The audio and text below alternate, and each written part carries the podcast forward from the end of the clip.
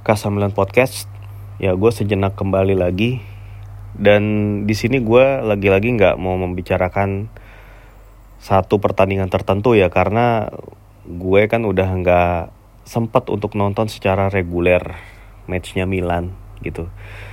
Ini kan sebabnya juga udah gue pernah kasih tahu ya di podcast-podcast sebelumnya dan gue sih ngerasa yang ngedengerin podcast ini tuh memang yang rutin ya, yang rutin ngedengerin bahkan dari awal ini podcast ada emang udah rutin ngedengerin jadi kayaknya uh, udah sering ya ngedenger uh, alasan gue kenapa gue tuh nggak bisa um, bener-bener yang mantengin pertandingan Milan seperti halnya sebelumnya gitu.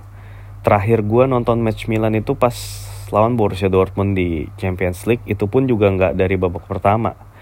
Ya dari babak kedua gue nonton. Dan ya karena itu juga mainnya kan jam 3 ya. Kalau gue nggak salah jam 3 dini hari. Jadi ya jam-jam segitu emang udah waktunya bangun. Dan habis itu langsung lanjut kerja seperti biasa. Terus di match lawan Frosinone itu mainnya kan hari Minggu dini hari ya minggu lalu. Dan seharusnya itu jam yang bagus buat nonton. Tapi kemarin Sabtunya itu gue cukup padet ya. Uh, ada banyak kegiatan banyak acara dan kemudian gue juga kuliah. Dan pas kuliah itu gue juga lagi kebagian presentasi. Jadi kan gue tuh nggak bisa jadinya nggak bisa yang pasif nggak bisa yang cuman datang doang tapi gue harus yang aktif harus yang uh, dapat nilai gitulah ya.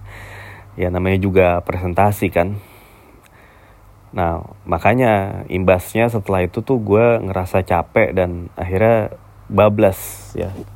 Bablas sampai nggak nonton pertandingan Milan lawan Frosinone ya, yang padahal Milan menang.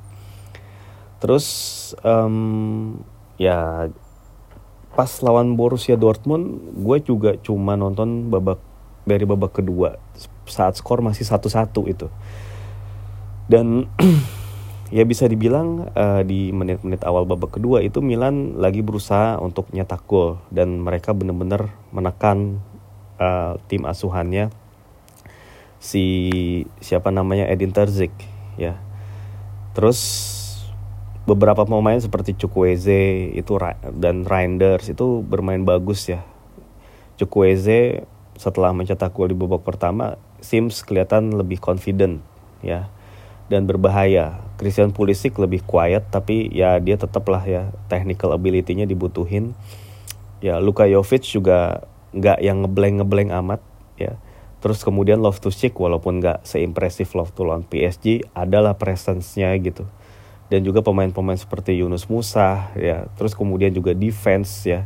Dari sisi defense itu sangat disiplin ya Sementara Borussia Dortmund tuh bener-bener ya walaupun mereka juga punya banyak peluang di babak pertama dan salah satunya ada gol penaltinya Marco Reus. Tapi um, ya mereka tuh lebih banyak mengandalkan serangan balik lah. Gitu. Tapi jelas momentum Milan tuh bener-bener yang habis ya di pertandingan ini setelah Malik Chow itu ditarik keluar karena dia mendapat cedera hamstring gitu ya kalau dilihat dari cedera hamstring itu kan minimal absen sebulan ya itu minimal ya. Yang gue tahu kalau cedera hamstring itu kan lumayan lumayan menyakitkan ya dan parah. Ya pengobatannya juga nggak bisa dilakukan secara asal asal-asalan dan proses pemulihannya juga nggak bisa yang terlalu buru-buru gitu. Jadinya memang ya ini adalah sebuah kerugian karena di saat yang bersamaan um, Milan juga nggak nggak ngebawa satupun pemain yang bener-bener murni central defender ya. Kan Kalulu cedera, Simon Kayer cedera, uh, bahkan Marco Pellegrino juga cedera, terus pemain-pemain Primavera seperti Jan Carlos Simic juga nggak dibawa. Tinggal di bench itu yang posisinya defender uh, Florenzi, lalu kemudian uh, Bartesagi, ya dan Stefano Pioli dalam waktu yang bisa dibilang uh, sangat limited dia mengambil keputusan dengan memasukkan Rade Kronik. Ya, ya si versatile itu yang benar-benar kayaknya uh, kayak kartu jokernya Pioli lah. Kayak misalnya itu kayak template aja gitu kayak otomatis. Ya kayak misalnya Pioli itu adalah uh, misalnya seorang bos di kantor gitu tiba-tiba ada klien yang ngajakin meeting. Aduh ini ada klien dari industri oil and gas nih ngajakin gue meeting. Siapa yang dibawa ya? Udahlah kronik aja lu ngerti dikit-dikit kan? Oh iya bos gitu. Terus besoknya lagi ada klien dari industri mining. Kronik lagi yang dibawa. Dari manufacturing dibawa lagi. Dari financial service dibawa lagi kronik gitu. Walaupun kroniknya cuma ngerti sedikit-sedikit tentang itu industri gitu. Tapi ya kar karena kroniknya itu rajin dan orangnya tuh apa namanya ya bisa dibilang orangnya itu eh, nggak uh, banyak tingkah ya. Terus apalagi sih ya akrab juga sama bosnya gitu. Ya udah akhirnya kronik itu kayak jadi top of mindnya Pioli pada saat itu gua ngeliatnya sih. Dan ya gimana ya yang namanya keputusan itu kan bisa benar bisa salah dan kebetulan kemarin itu emang apes dan lagi salah gitu.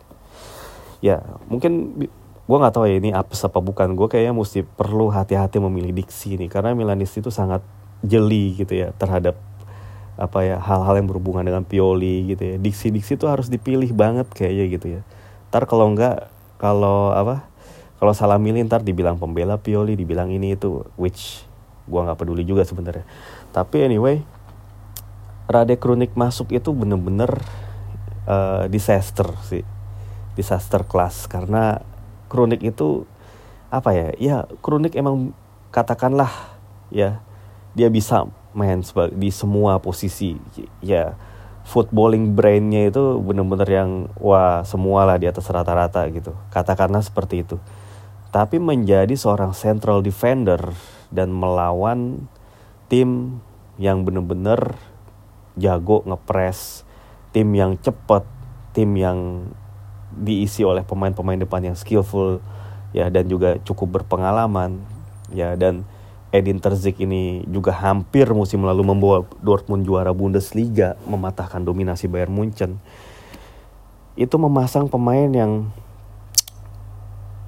tidak berpengalaman sebagai center back itu itu terbukti fatal gitu. Ya Rade Kronik itu dia cuma bisa ngoper-ngoper main simple gitu ya main safe tapi dia tuh nggak punya yang namanya sense positioning dia nggak punya sense marking dia tuh nggak punya yang ya koordinasi yang rapi dengan Fikayo Tomori dan lain-lain gitu ya yang mana akhirnya Pioli di match berikutnya menemukan solusi dari diri Theo Hernandez yang akhirnya bisa jadi left center back gitu ya dan kemudian masukin Florenzi di kiri. Nah ini nggak dilakukan pada saat match lawan Borussia Dortmund. Mungkin Pioli lupa kali ya. Dulu di match preseason somehow di waktu mainnya masih di Milanello lawan tim-tim tim-tim kecil gitu sih. Theo tuh pernah main di posisi center back dan lumayan gitu. Dan kemampuan Theo sebagai defender jelas better dibandingin Kronik di saat-saat yang krusial kayak gini gitu di saat-saat yang memang tidak ideal gitu ya ya terbukti setelah uh, kronik itu dipasang bersama Calabria juga kemudian Tomori dan Theo dan kemudian Calabria diganti Florenzi ya. Milan malah kebobolan dua gol ya yang sebenarnya tuh avoidable ya. Gol yang dicetak oleh Jamie Bino Gittens ya itu berawal ya dari kejeliannya si Marco Reus gitu. Yang ngelihat Bayano Gittens itu bisa lari di antara posisinya Calabria dan Kronik dan kemudian ngelepasin tendangan mendatar kaki kanan. Yang mana kaki kanan itu bukan kaki kuatnya si Bayano Gittens ya. Dia tuh kidal gitu. Itu nggak bisa ditepis oleh Mike Mignon karena bolanya tuh terlalu deras dan mengarah ke pojok. Dan kemudian gol dari Karim Adeyemi itu memang emang udah ya ya emang udah sepatutnya gitu. Si Edin Terzic itu dengan cerdas memasukkan pemain yang skillful seperti Adeyemi yang emang dia maksudkan untuk ngedobrak dan ngobrak ngabrik gitu dan akhirnya dengan passing yang juga simple dari si Sabitzer akhirnya si uh, Adeyemi bener-bener bisa mencetak gol penentu yang akhirnya ngebawa Dortmund itu sebagai juara grup dan udah pasti lolos. Sementara Milan dengan kondisi ini ditambah tiba-tiba PSG nyetak gol di menit-menit terakhir lawan Newcastle United. Ini uh, menempatkan Milan pada posisi yang sangat berat karena seandainya nih ya, seandainya pada saat itu Newcastle memenangkan pertandingan lawan PSG, skornya bertahan 1-0. Itu setidaknya Milan tinggal butuh untuk ngalahin Newcastle United aja kalau gue nggak salah hitung ya itu untuk bisa menang gitu untuk bisa lolos. Tetapi karena uh, kondisinya Newcastle dan PSG itu seri Milan itu nggak bisa semata berharap uh, kepada diri sendiri berjuang di Saint James Park di match terakhir tapi juga berharap Borussia Dortmund tetap bermain serius dan bisa ngalahin PSG di kandang mereka di di mana Signal Iduna Park gitu. Ya ya bisa dibilang Milan itu peluangnya di Liga Champions sudah slim banget lah ya. Paling kayak cuman oddsnya itu kayak cuman 10 sampai 20 persen doang gitu. Pertama ngalahin Newcastle di kandang sulit. Dan dan kedua berharap Dortmund bisa menang lawan PSG di mana PSG masih punya peluang untuk lolos itu juga sulit ya tapi anything can happen. Uh, this is football ya. Ya we'll see. Ya kita nggak pernah bener-bener bisa ngejudge sebelum ini ya the final curtain udah ketok palu dan segala macam anyway um, ngelihat perjalanan Milan di Liga Champions musim ini emang agak-agak gimana gitu nail biting gitu ya. Kayak gemes gitu. Kayak di pertandingan lawan Newcastle itu ngelepasin 20 shots tapi nggak ada satupun yang gol. Di kandang Borussia Dortmund juga sebetulnya andai bisa lebih klinis itu mungkin bisa menang gitu ya. Terus di San Siro seandainya penalti dari Olivier Giroud itu masuk itu mungkin bisa uh, momentumnya itu bisa lebih baik gitu ya. Ya dan andaikan Malik Chow nggak mengalami cedera ya semuanya memang serba what if sih semuanya serba what if ya. Sepak bola pun memang dipenuhi hal seperti itu. Tapi ya what is done ya is done gitu ya. Apa yang terjadi ya udah. Ya live with it gitu ya udah. Tapi kan ya memang evaluasi perlu. Ya. Apakah pelatih itu harus dipersalahkan ketika tim tim itu berhasil uh, membukukan chance ya yang banyak tapi pemain itu nggak bisa converting bisa ya bisa nggak di musim ini sebagian besar pemain adalah yang milih Pioli jadi seandainya pemain itu nggak bisa nyetak gol pemain itu nggak bisa um, melaksanakan tugasnya dengan baik ya Pioli ada porsi salahnya juga. Ya ini kan pemain pilihan lu, pemain yang lu percayain untuk di posisi ini gitu. Dia ada share to blame gitu. Jika terjadi sebuah kegagalan, ya gitu kan. Tapi kita lihat sisi lain juga. Ya. Ini squad baru rebuilding lagi gitu setelah pergantian manajemen yang benar-benar drastis gitu ya di musim ini itu ada kemudian pergantian strategi ya pergantian strategi tim yang di paling kelihatan adalah strategi atau cara bermain dari tim ini yang mana 4-2-3-1 itu udah uh, presume tidak work out lagi tidak ada pemain seperti Brahim Diaz yang bisa main di nomor 10 dan Deket Lare juga dianggap fail ya akhirnya shifting lah ke 4-3-3 yang lebih menuntut pemain-pemain sayapnya untuk lebih bekerja keras dan gelandang-gelandangnya juga punya coverage yang lebih banyak gitu. Dan juga dari sisi defense karena kalah jumlah ya dibandingin dengan 4-2-3-1. Nah, secara defense-nya juga lu nggak bisa main terlalu terbuka banget karena ya akan menimbulkan space ketika lu di counter attack. Ya memang tersaji pada saat derby gitu tapi ya still ya menurut gue manajemen juga selama Pioli masih bisa menstabilkan Milan gitu misalnya dari kekalahan-kekalahan krisis-krisis bisa bangkit lagi bangkit lagi ya. He's gonna be okay at least for ya until the end of the season mungkin. Karena ya realistis juga mengganti pelatih di tengah musim itu juga nggak gampang gitu ya. Langsung shifting karena kan ganti pelatih lu ganti sistem. Unless lu pengen si Giacomo Morelli ya yang mana Morelli itu kan ya emang asistennya Pioli dan tentunya cara bermainnya sama. Gitu. Atau lu mau menjadikan sosok-sosok seperti ya yang ready to use seperti Shevchenko gitu ya sebagai caretaker. Yaitu yang mana itu juga risky gitu. Lu menjadikan Shevchenko pelatih ya another legend ready to be sacrificed ready to be crucified gitu begitu Shevchenko not doing well ya ntar dihujat lagi. Ya dan another legend lu akan sakiti lagi. Mem mempercayakan dengan Abate. Abate ini pelatih yang sangat-sangat berpotensi men. Nah tapi karena dia sangat-sangat berpotensi itu dan ini adalah musim pertamanya Primavera itu benar-benar doing so well, yang menurut gue jangan dulu lah Abate itu ditaruh di first team. Kenapa? Lu harus ngelihat juga hasil Primavera musim lalu. Walaupun musim lalu uh, Abate berhasil ngebawa Milan itu sampai ke semifinal Liga Champions next gen. Tapi di Liga itu Milan di papan tengah, nggak bisa cope, uh, masih belum bisa lah bersaing dengan Primaveranya Inter, Roma, Atalanta, Juve dan lain-lain. Ya masih belum menemukan kestabilan.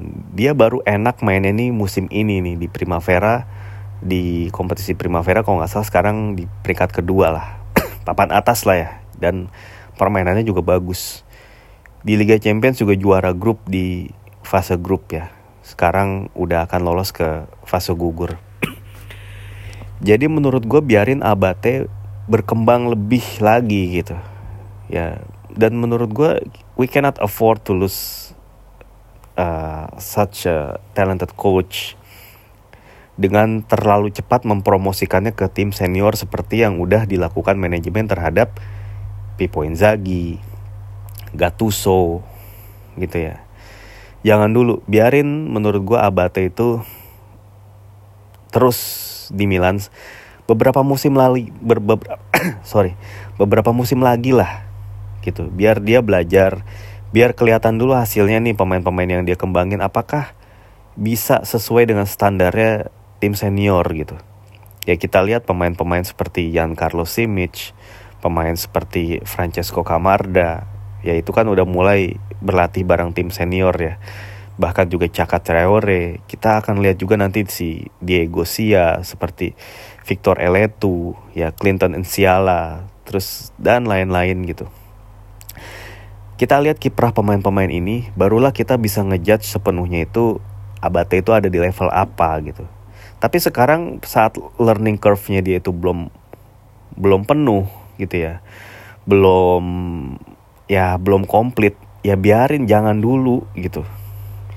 Ya ibaratnya nih lu ibarat ini ya Bang ya. Lu baru ngerekrut anak buah, anak buah lu itu di manajemen trainee nih. Manajemen trainee itu kan butuh kadang ada yang butuh beberapa tahun, ada yang butuh beberapa bulan. Ini nih ibaratnya nih si Abate ini masih di manajemen training ini baru uh, level sekian gitu ya, belum sampai advance. Terus udah langsung lu tarik, lu langsung pegang cabang utama gitu loh. Ya, yeah, it's not gonna be a wise decision. It's not gonna be a bold move to put Abate in Pioli's chair ya yeah, at the beginning of the year 2024 I guess. Dan ya apa ya kalaupun lu bisa menyodorkan nama-nama lain ya siapa pun itu Igor Tudor kah ataupun siapakah Conte even Conte Conte gak akan mau ngambil dari pertengahan musim. Terlebih ini bukan pemain-pemain pilihannya gitu atau lu mau ngambil pelatih seperti uh, Dezerbi ya. Dezerbi lagi enjoy enjoynya lah ngelatih di Premier League. Dia bisa aja dipercaya buat menukangi Manchester United musim depan kalau Erik Ten Hag dipecat. Atau bisa aja kalau Jurgen Klopp kelar di Liverpool dia bisa ambil itu jabatan. Kenapa gue mesti ke Milan? Sementara di Premier League yang lebih uh, glamor dan gajinya gede dan potensinya lebih gede masih gue bisa dipakai gitu. Ya. Ataupun siapa tuh yang yang di yang di Liga Perancis yang sekarang lagi bagus-bagusnya? Di mana sih? Gue lupa namanya siapa. Yang dibilang juga talented. Atau yang nama-nama lokal. Lu sebut Tiago Mota, Paladino atau even Alessio Dionisi kayak siapa pun itu. Itu kan dianggap manajer-manajer Italia yang talented gitu. Tapi ya gue nggak yakin apakah mereka bisa take over di tengah musim seperti ini. Biasanya pelatih-pelatih yang uh, jadi caretaker sampai akhir musim entah itu asistennya kayak zaman dulu sih kayak di Chelsea dulu Jose Mourinho dipecat digantiin Avram Grant ya atau waktu itu uh, Villas Boas dipecat digantiin Di Matteo gitu ya. Atau siapa pun itulah yang menurut gue pelatih caretaker yang lumayan sukses ya. ya Santiago Solari juga di Madrid juga kok nggak salah seperti itu rekam jejaknya. Gitu. Tapi ini lagi-lagi gambling gitu. Dan yang available juga nggak banyak. Ya gimana ya? Gue juga bisa gue juga akan ada di tim yang selama misalnya Stefano Pioli masih bisa turn around masih bisa nge-tweak nge-tweak lagi masih bisa menang masih bisa ngasih streak winning lagi ya it's okay lah untuk keep dia at least sampai akhir musim. Dilihat lagi nih. Yang dilihat lagi tuh apa? Yang dilihat lagi pertama posisi di klasemen jelas. Kedua pencapaian di Liga Champions, ketiga pemain-pemain seperti apa di dressing room gitu kondisinya. Dan yang ketiga juga keempat bagaimana development pemain-pemain gitu. Di bawah Pioli, apakah pemain-pemain seperti Leo makin berkembang? Apakah Christian Pulisic makin berkembang? Apakah Loftus-Cheek benar-benar oke? Okay? Apakah Luka Jovic itu oke? Okay? Dan lain-lain. Itu benar-benar yang mesti dievaluate secara menyeluruh oleh manajemen gitu. Jadi um, ya kecuali emang parah banget ya kecuali kalau emang ada rangkaian kekalahan dan performa nggak meyakinkan terus dressing room nggak kepegang terus posisi empat besar juga terancam nggak didapet itu bolehlah pecat. Tapi kalau masih ya sedikit-sedikit menstabilkan dan lain-lain itu tinkering gitu ya. Ya oke okay sih menurut gue masih ya udahlah. Even kalau misalnya Pioli bisa ngebawa syukur-syukur gitu ya bersaing Scudetto sampai akhir atau runner up ya. Terus tiba-tiba nih di Liga Champions oh bisa ngelolosin secara dramatis lah. Dan di Coppa Italia bisa juga ke final dan pemain-pemain berkembang moral tim bagus. I think dia deserve deserve untuk menukangi tim ini di musim keduanya dengan pemain-pemain pilihannya gitu. Ya. Ya emang entah apa yang terjadi di manajemen emang ini yang terjadi gitu. Terjadi shifting terjadi pergantian pola cara bermain gitu. Dan memang e, beberapa kepingan pemain-pemain itu kepingan kebutuhan pemain maksudnya itu tidak bisa diselesaikan hanya dalam satu window gitu. I'm not trying to be a Piolis defender ya, but ya emang gue melihatnya seperti ini. Terserah teman-teman setuju atau enggak sih. Ya anyway, ya gue rasa cukup berbicara tentang Milan. Tapi di sini gue pengen share hal-hal yang uh, terjadi di kehidupan nyata dikit boleh kali ya. Di sini gue ngeliat kan teman-teman yang ngedengerin podcast ini ya kalau dari sisi usia kelompok usia 70% itu adalah teman-teman yang usianya dari usia 23 sampai 34 kalau gue nggak salah inget. Jadi dari usia 20-an awal sampai 30-an mau pertengahan lah dengan lebih banyak por porsinya untuk teman-teman yang usianya kepala dua. Nah, kepala dua itu kan berarti teman-teman itu sedang berada di fase entah baru lulus kuliah atau baru mulai kerja setahun dua tahun gitu ya. Mungkin boleh kali ya gue bicara tentang dunia kerja dari sudut pandang gue sebagai orang yang udah uh, berpengalaman anggap aja lebih dari 10 tahun lah di dunia kerja gitu. Dan sekarang um, ya gue nggak perlu nyebutin posisi gue tapi anyway gue sudah melewati beberapa tahap gitu dari yang mungkin teman-teman sekarang sedang jalanin.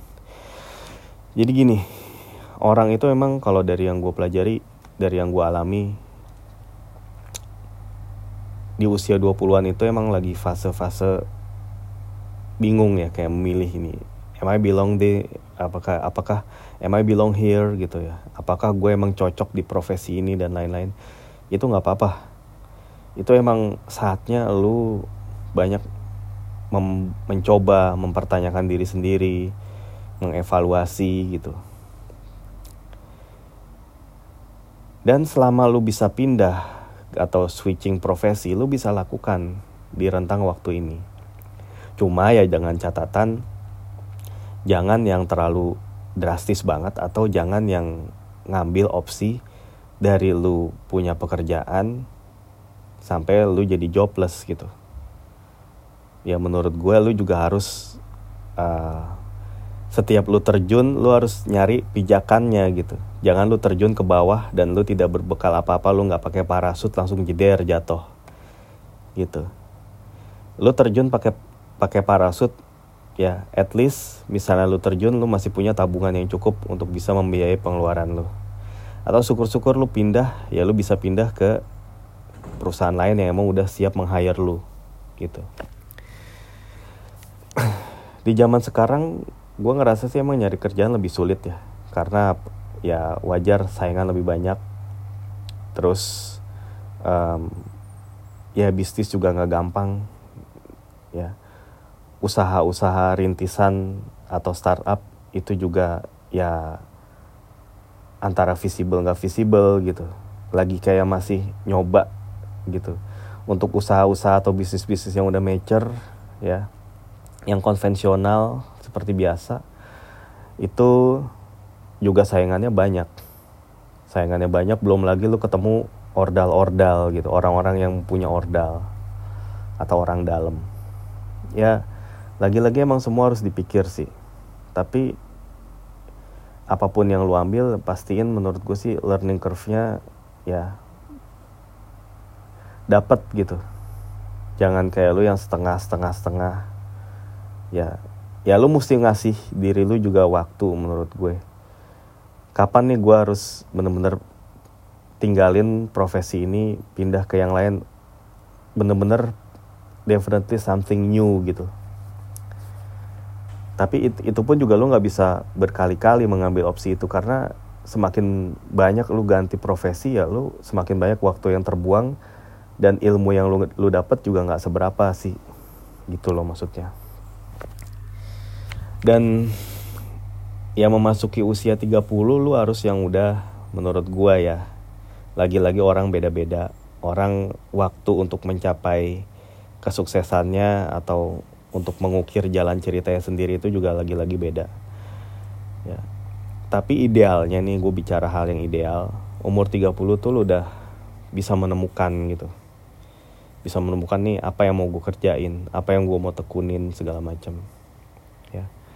Dan mungkin juga di umur 30 lu mungkin udah menikah udah punya anak udah menghadapi realita-realita yang lebih kejam yang lu lihat yang namanya berkeluarga dan segala macem itu itu bener-bener sesuatu yang beda. Gue nggak bilang sesuatu yang beda itu jelek ya. Ya pastinya ya dibalik semua ujian-ujian yang didapatkan hikmahnya juga makin banyak gitu loh. Lu juga akan makin wise, lu akan makin tahan, lu akan lebih bisa ngatur emosi lu, lu akan lebih bisa untuk ngatur prioritas lu. Mana ini yang lu mau tanggepin, mana yang gua lu cuekin, mana yang lu seriusin, mana yang lu santai gitu. Dan ya anyway, ini paling sebentar lagi juga. gue nggak akan lama ngomong kayak gini. Kesannya kayak kayak gue tuh si siapa gitu. Gue dan gue bukan motivator juga sorry. Tapi satu hal yang gue pelajarin ini law of attraction tuh bener ini banget sih. Berasa gitu. Artinya uh, gue ya contohnya ini ini ambil contoh di diri gue sendiri aja deh beberapa bulan lalu ya. Uh, apa namanya gue kan ya performa di kantor kan dievaluasi ya. Gue ngerasa kurang puas gitu dengan performa gue di pekerjaan di kantor. Dan gue ya gue berpikir lah kenapa nih? Apa yang apa yang salah nih? Apa yang harus diubah harus diimprove? Ternyata memang ya mindset gue sendiri yang harus diubah. Karena di saat gue kerja gue masih mikirin yang lain masih serius ngejar yang lain masih masih meluangkan waktu gue dengan ya banyak gitu ya untuk hal-hal yang lain-lain gitu ya. Kebanyakan buka medsos kebanyakan ngurusin ini itu ini itu yang yang akhirnya jadi distraction gitu. Distraction yang terlalu banyak buat pekerjaan utama gue yang padahal itu ngasih gue makan lah kasarnya gitu. Dan ketika itu gue yang gue ya gue kan fokus gue tuh punya keinginan ya gue harus improve nih performance gue. Dan akhirnya ya somehow gue kayak dapet gue nggak tahu dap datang dari mana tapi gue waktu itu um, ngerasa ah kalau emang gue pengen excellent di sini gue harus serius di sini dan gue nggak nggak serius lagi di bidang yang lain. Ya mungkin ini juga kepengaruh ke akhirnya cara gue bermedsos cara gue bergaul cara gue nongkrong dan lain-lain.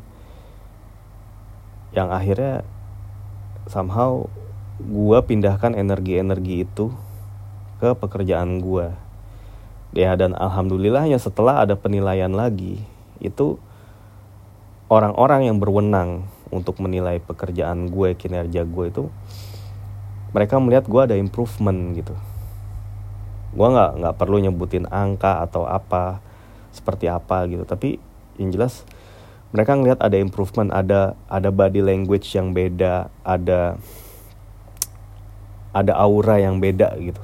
Kelihatan di saat gue melakukan sesuatu yang gue bener-bener seriusin gitu. Dan ya gue rasa ya gue rasa semua orang juga bisa sih melakukan hal seperti itu artinya lo untuk bisa excellent di suatu bidang suatu hal, suatu pekerjaan, ya lu bener-bener cukup untuk pusatkan pikiran lu ke situ gitu. Lu kurangin fokus-fokus lu di area-area yang mungkin gak relevan, area-area yang akan menjadi distraksi.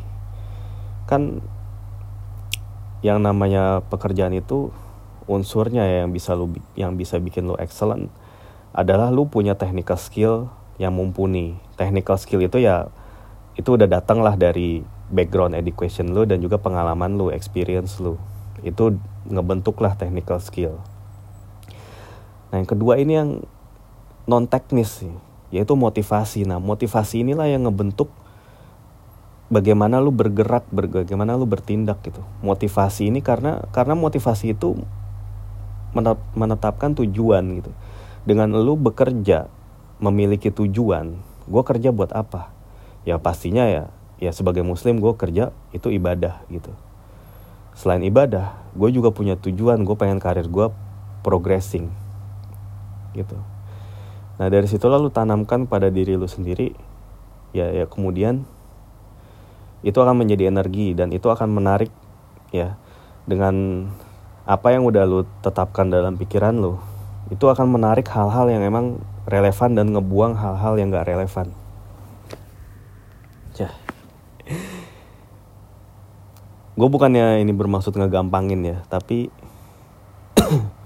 kalau orang yang kayak gue yang biasa aja gini aja bisa gitu pasti lo yang hebat-hebat bisa lah gitu loh. Ya ini gue bukan berarti gue bisa gue mengatakan wah gue udah sukses nih gue udah gini gini gini. Enggak sih enggak kayak yang tapi yang jelas ketika atasan lu itu datang ke lu dan kemudian dia ngasih lu selamat dan dia mengakui lu ada improvement dia melihat ada willingness dari lu dan apa itu itu adalah sesuatu yang menurut gue cukup bernilai dan itu akan memotivasi lu lagi lagi lagi gitu. Gitu sih. Ya udahlah uh, ini sekedar sharing aja lu terserah lu lu mau menganggap ini apa lu menganggap ini benar atau salah. Karena orang kan juga lagi-lagi beda-beda ya. Orang beda-beda kondisinya beda-beda kemampuannya beda-beda kesempatannya dan lain-lain. Tapi ya anyway semoga di mana pun lu berada gitu ya. Gue yakin nih juga yang yang suka dengerin podcast gue apalagi sampai abis dengerin kayak gini-gini gue mungkin ngerasa kita itu kayak dalam beberapa sepemikiran juga gitu dan karena kita sepemikiran dan karena kita juga insya Allah sama-sama mengupayakan yang terbaik untuk diri kita dan keluarga kita ya pasti ada jalan semuanya guys. Oke? Yaudah itu aja deh. Thank you ya. Bye